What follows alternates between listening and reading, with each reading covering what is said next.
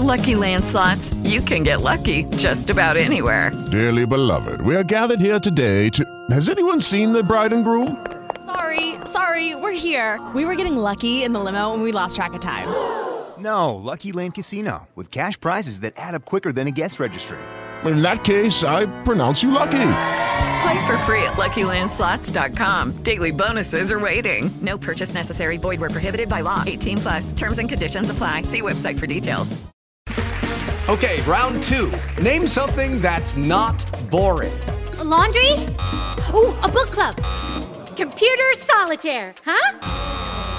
Ah, oh, sorry. We were looking for Chumba Casino.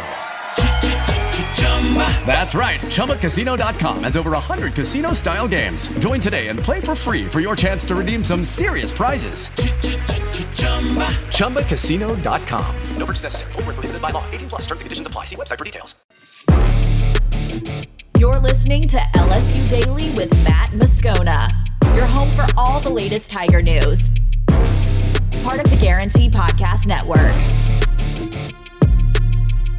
Okay, let's get it. It is LSU Daily. I'm your host, Matt Moscona. Glad to have you aboard with us here. We are brought to you by Tecovas. Uh, we will talk some recruiting with Shea Dixon of On 3 the Bengal Tiger coming up here in just a bit. Big time official visit for LSU this past weekend from Gabriel Relaford, who uh, from Evangel and Shreveport, Texas A&M commit, decommitted makes his official visit to LSU, promptly decommits, and uh, has an announcement set for this Friday. So we'll get to that with Shea coming up here in just a bit. so Brian Kelly met with reporters, and as you imagine, uh, one of the topics that came up was going to be potential staff changes. So far, it's been quiet on the home front, but there's been a lot of conversation, mostly around Matt House. Is he going to be retained? And if he is, what seemingly inevitable changes are coming? We've all talked about it. LSU allowed in conference play this year 33 points per game. You cannot be historically bad and maintain the status quo. You have got to change something. You cannot maintain the status quo and just assume it's going to be better. Could is getting better players the most important part of that? Absolutely no doubt. But you also with the talent you had there's no excuse for you being as bad as you were. So staff changes have to come. Is it Matt House? Is it other defensive staff? That's going to be something Brian Kelly's going to have to address. And he was asked about it and said he's not even quite yet to the staff evaluation part of the offseason. Last week was really about our players. This week we're really recruiting. And, and then we'll get to other evaluations within the staff. Once recruiting goes dead and our coaches' responsibilities have completed, they have responsibilities and, and they have to finish off their responsibilities to LSU. Then, then we'll do evaluations of staff. And so uh, that's another week away. So another week away before they even get to the staff evaluations. I think there's there's two ways to look at this. First of all, Brian Kelly said there does make some sense that you could say, okay, well, it's you're in a recruiting period. Once you get to the dead period, then you can focus on staff changes because you need guys to go recruit.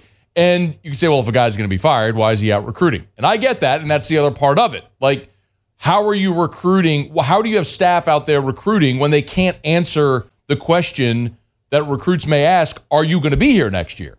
So it's a very valid question, and they don't have the answer to it as of yet because they haven't gone through the evaluation. So that's probably a case by case basis. I think you know one thing that you pretty consistently hear recruits say, or or you know one of the pitches to recruits is don't commit to a coach. Certainly don't commit to an assistant coach. Commit to a school.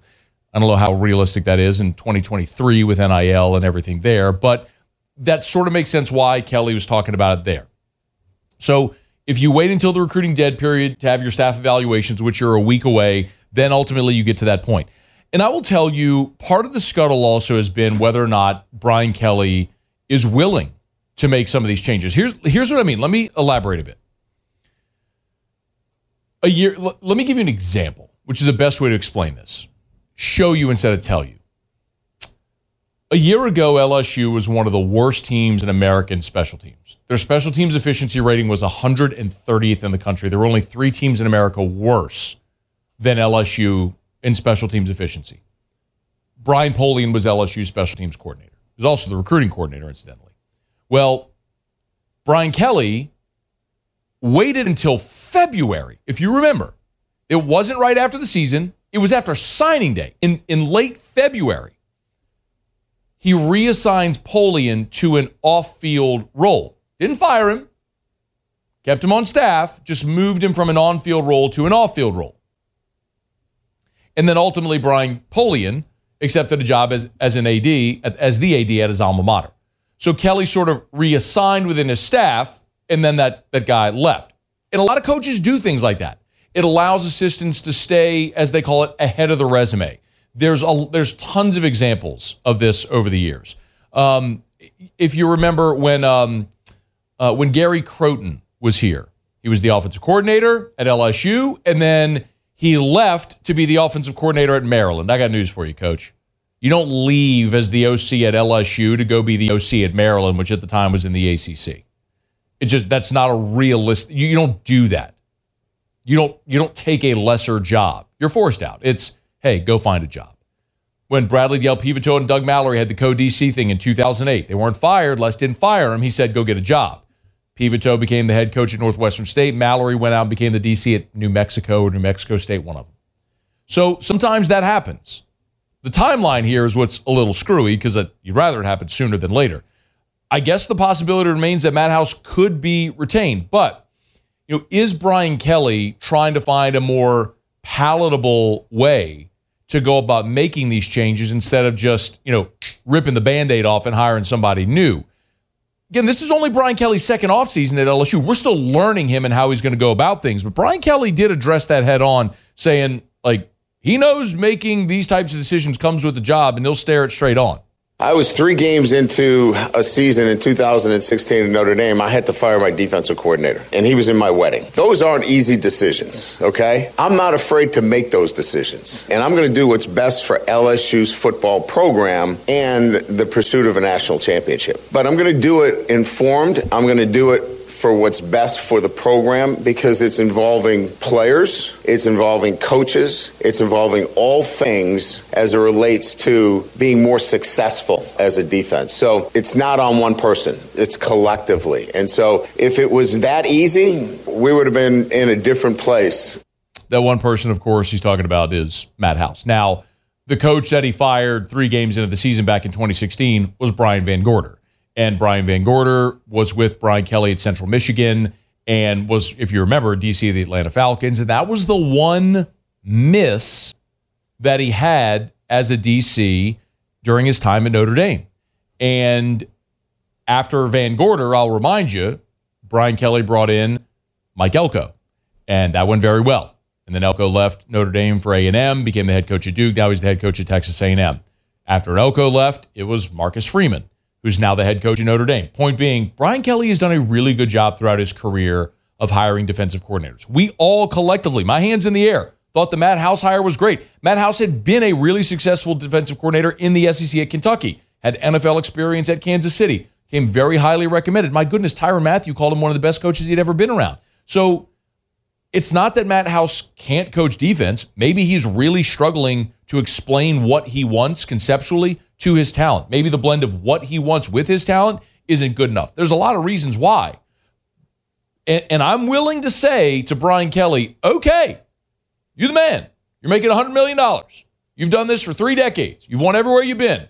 You've hired good DCs. I trust you to get it right. But after a season like this, if you keep the status quo, then they ain't nobody left to blame but you. So I'll be patient. I'm not going to rip and rant and roar right now. But keeping the status quo is a very, very dangerous path to walk down if you're Brian Kelly. Well, I'll wait. I'll wait another week. Recruiting dead period, staff evaluations coming another week. We'll see what he does. I, it's okay. I'll wait another week. Um, one more. Brian Kelly was asked about continuity on on staff, which clearly there has not been a lot at LSU over the last five years. You're two years in. You've developed a culture within your program, a way to communicate, a routine, habits, things that you want your leadership to espouse on a day to day basis. You have to factor those in in terms of making a decision. But you also have to factor in the play of your defense. And are there things that are correctable, right? Under that leadership? Are there things that are not correctable? So all of that has to be considered when making those kinds of decisions. All right. Well, we'll wait. I'll be patient. And I'll react whenever we have news.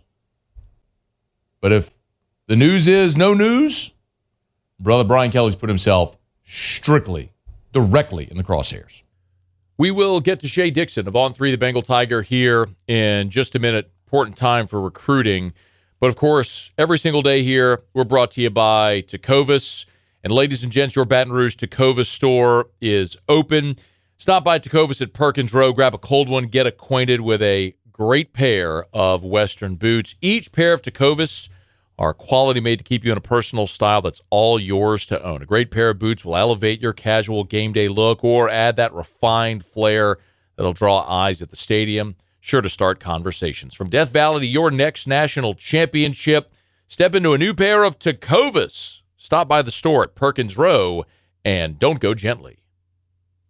Brian Kelly and his squad are out. Uh, the staff are out recruiting right now, trying to get uh, portal, um, recruiting board all in order and heading toward that early signing period. Shea's with us now. We appreciate it, Shea. How are you, man? I'm doing well. How are you, Matt? Doing very well. I, I want to start. Let me go backwards, then to catch up. Um, Gabriel Relaford, big defensive lineman out of Evangel, had been committed to Texas A&M, decommitted, took his official to LSU this weekend, and, and then obviously decommitted. What's the uh, what's the latest there?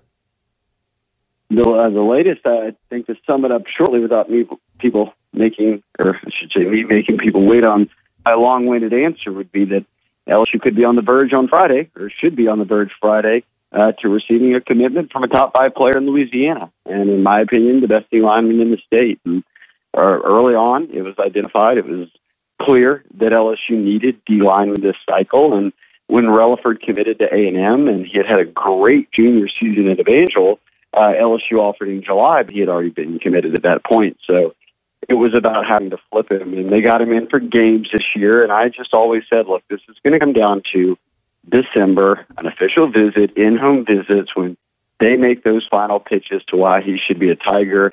And um, kind of unbeknownst to me over the summer and kind of into the fall, that they would fire Jimbo Fisher, and then that would lead to defensive line coach Elijah Robinson not being part of the staff anymore. He took the DC job at Syracuse. He was the primary recruiter on Gabe Relaford. So after this visit this weekend and all that shook out kind of simultaneously, actually, you know, coincidentally, coincidentally, but fortunately for LSU on Sunday, uh, and he announces his decommitment and at the same time says, "Hey, look, I'm ready to announce a final decision."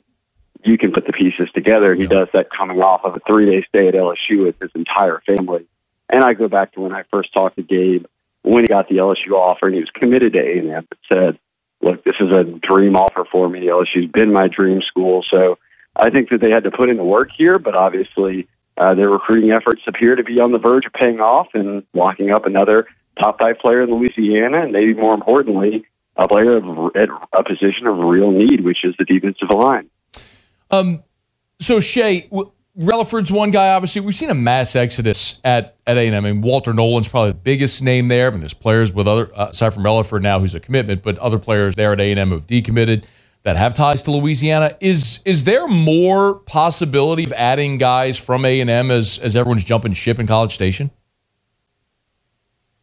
I mean, I think the number one guy I'm watching immediately is Jardin Gilbert. Uh, he entered the portal officially today. Had already announced his intention to enter the portal, but he was a guy at U High that was a really good player. They offered, they just didn't really press for him uh, a few years back. Uh, the old staff, I should say, mm-hmm. uh, and he ends up at A and M, and he was a starter for A and M. And he started this year until he got hurt, and that's when Jacoby Matthews moved in, another Louisiana guy, and became the starter at safety. So uh, there, I know LSU's high on Jardin Gilbert, and the fact that he's now in the portal has uh, my full attention. I think he would be the next guy that you would point to and say, "Hey, look, there's a guy from A&M, from Louisiana that is officially in the portal."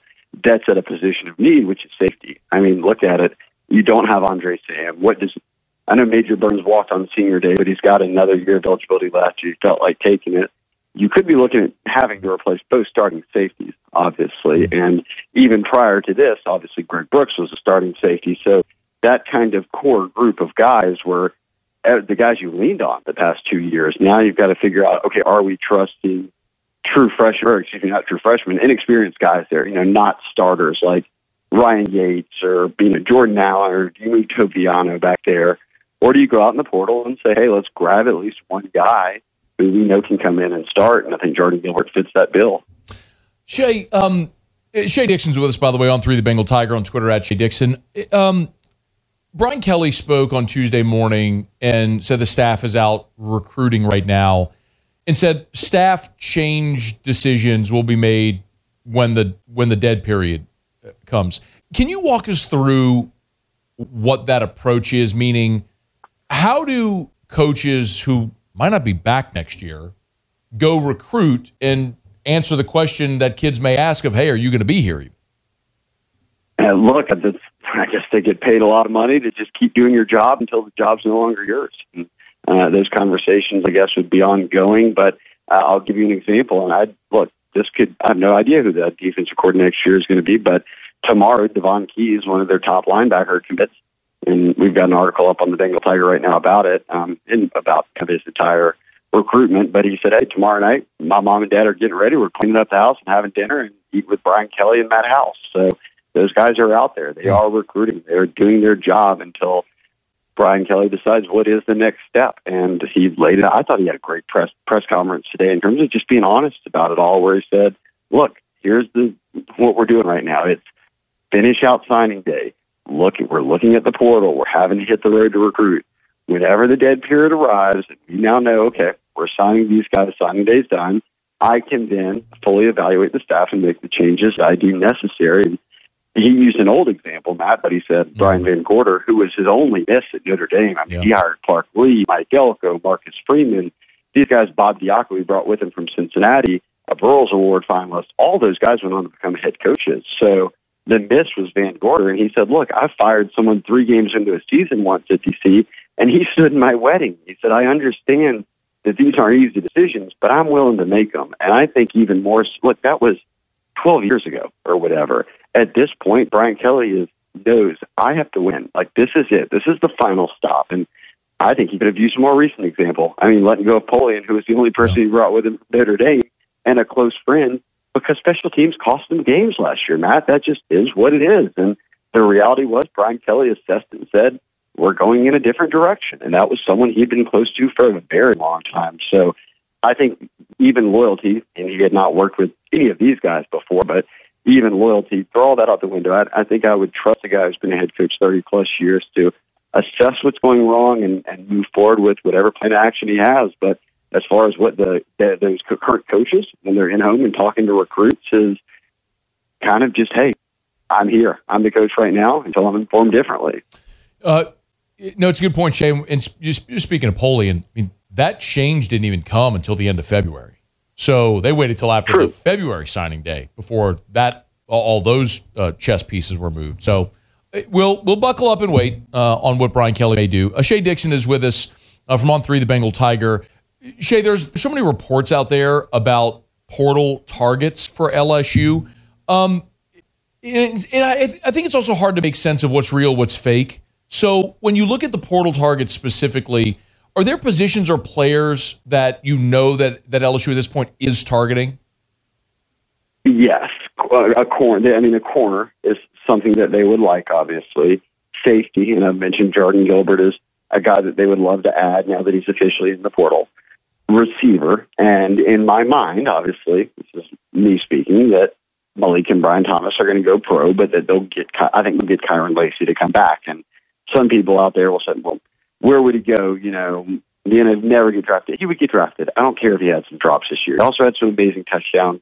He can jump out the gym, he can test, and he can continue to get better. We saw him get better from last year to this year. So, and he's made a big jump from where he was at UL. Um, so I'd look at him as a guy where you say, all right, he's back as your number one or two receiver, add a portal guy, and maybe two, but probably just one portal guy receiver. We'll see Okay. if they find the right fit at two, then go for it. But uh, I think that's a position we're watching. Um, defensive line, I think if a really good player entered, you'd obviously take a hard look at it. But again, can Mason Smith come back? Can Mekhi Wingo come back? You're pretty deep at D end. You've got some good jacks. You want to get guys like Womack on the field. So maybe a D lineman. Um, and really, look, I look at quarterback and say, and it's something Brian Kelly talked about extensively today. He said, look, we we'll look, but we're going to keep everyone informed, whether that's Garrett Nussmeier or Rickie Collins or your recruits. Everybody uh, will know kind of what the plan of action is.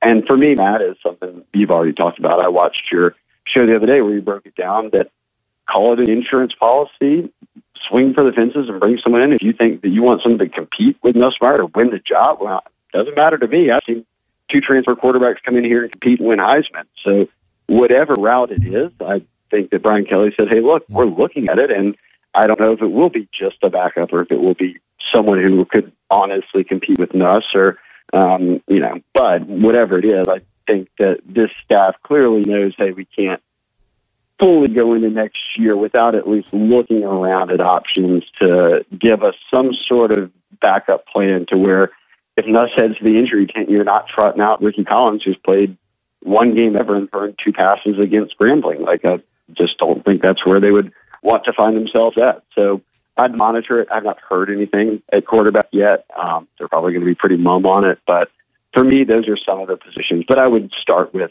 the defense has to get better. So you need some need a corner, need some safeties, and probably need another D lineman. Shea, walk me through um, through the the calendar here as coaches are on the road recruiting this week, and we've got the December signing period coming up. All this while the portal's open as well. Walk, me through this right now.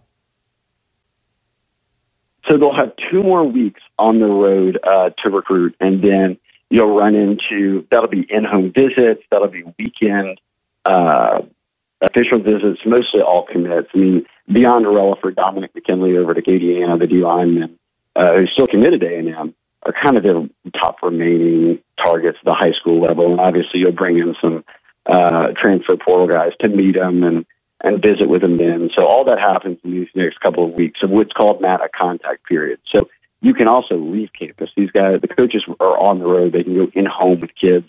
Uh, that's a very small window that only happens a couple of times a year, and that will run December 1st to the 16th.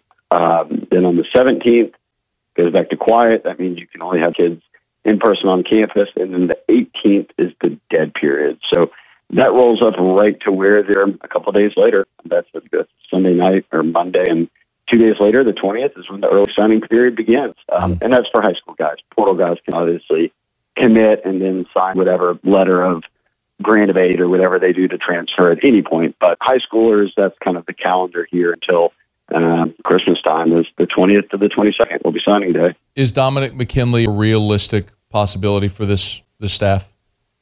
I mean, I think realistic in the sense that Elijah Robinson's not the D line coach anymore, and there's been staff shakeup. And does he really still feel like that's the fit for him, or does he go elsewhere? I also will note Texas has had buzz, and then I'll say, look, Relaford called LSU his dream school. Like in interviews, he made visits. We haven't seen Don McKinley do any of that this uh, season. He's been pretty quiet about things and just playing out Acadian high season. So for me.